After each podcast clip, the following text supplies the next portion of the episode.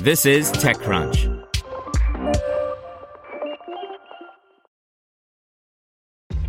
This episode is brought to you by ShipStation. You know, some things take a lot of work, like sending little robots to far off distant planets. And just as that's challenging, so too is running a successful e commerce business, especially when there's so much to do. So I want to introduce you all to ShipStation. Now, I love using ShipStation because of its easy to use dashboard, which makes managing orders and printing labels a breeze and super smooth. Oh, and the customer service is just out of this world. It's exactly what you need to help grow your business. Sign up for your free 60-day trial at shipstation.com slash technews. That's shipstation.com slash technews. Dyson launches a vacuum with better battery, a desk lamp, and a personal air purifier. By Brian Heater.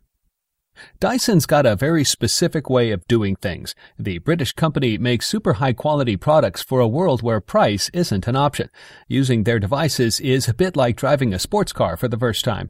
You've got no idea why someone would pay that much money for something until you actually try them out. Fittingly, it offered a few handfuls of reporters a chance to try out a trio of new products at a closed-door event this week. As the company noted, it doesn't do much traditional advertising, so it relies on word of mouth and reviews to get the word out.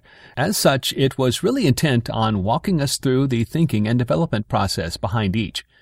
The new releases include two new product lines and an update to one of the company's better known products. The Cyclone V11 is an upgrade to last year's V10 cordless vacuum.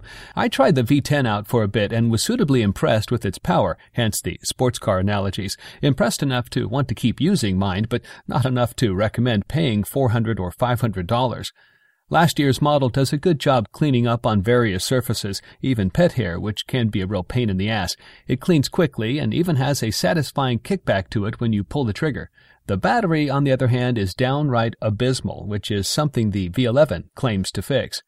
The new model features a trio of different modes, including a battery-saving econo and an auto feature that adjusts power as you switch surfaces.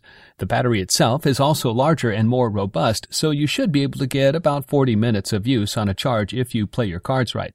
There's also a new built-in display on the tank that tells you how much life is left and helps fix common problems with the stick vac. The Cool Me personal air purifier basically adapts the company's purification system into a smaller form factor, one that looks a bit humanoid.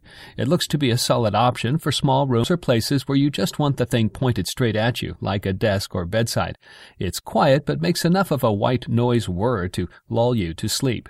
The direction of the airflow is adjusted manually, which seems like an odd choice. You'll probably want to make sure you wash your hands before fiddling with the thing designed to blow directly into your face. The light cycle, meanwhile, is pretty much what you'd expect from a Dyson desk lamp. It's big, like too big to sit on my home desktop, but it's fancy as hell with a fully adjustable arm and white balance that adjusts based on time of day and other settings. Local daylight tracking offers several benefits, but if a light loses its brightness or color temperature over time, its ability to track daylight would be diminished. Dyson engineers addressed LED overheating heat pipe technology. A vacuum sealed copper tube draws heat away. Inside, a drop of water evaporates, dissipating heat along the pipe as it condenses before returning to the LEDs by capillary action. It provides a non-stop energy-free cooling cycle. This means that brightness and light quality is maintained for 60 years.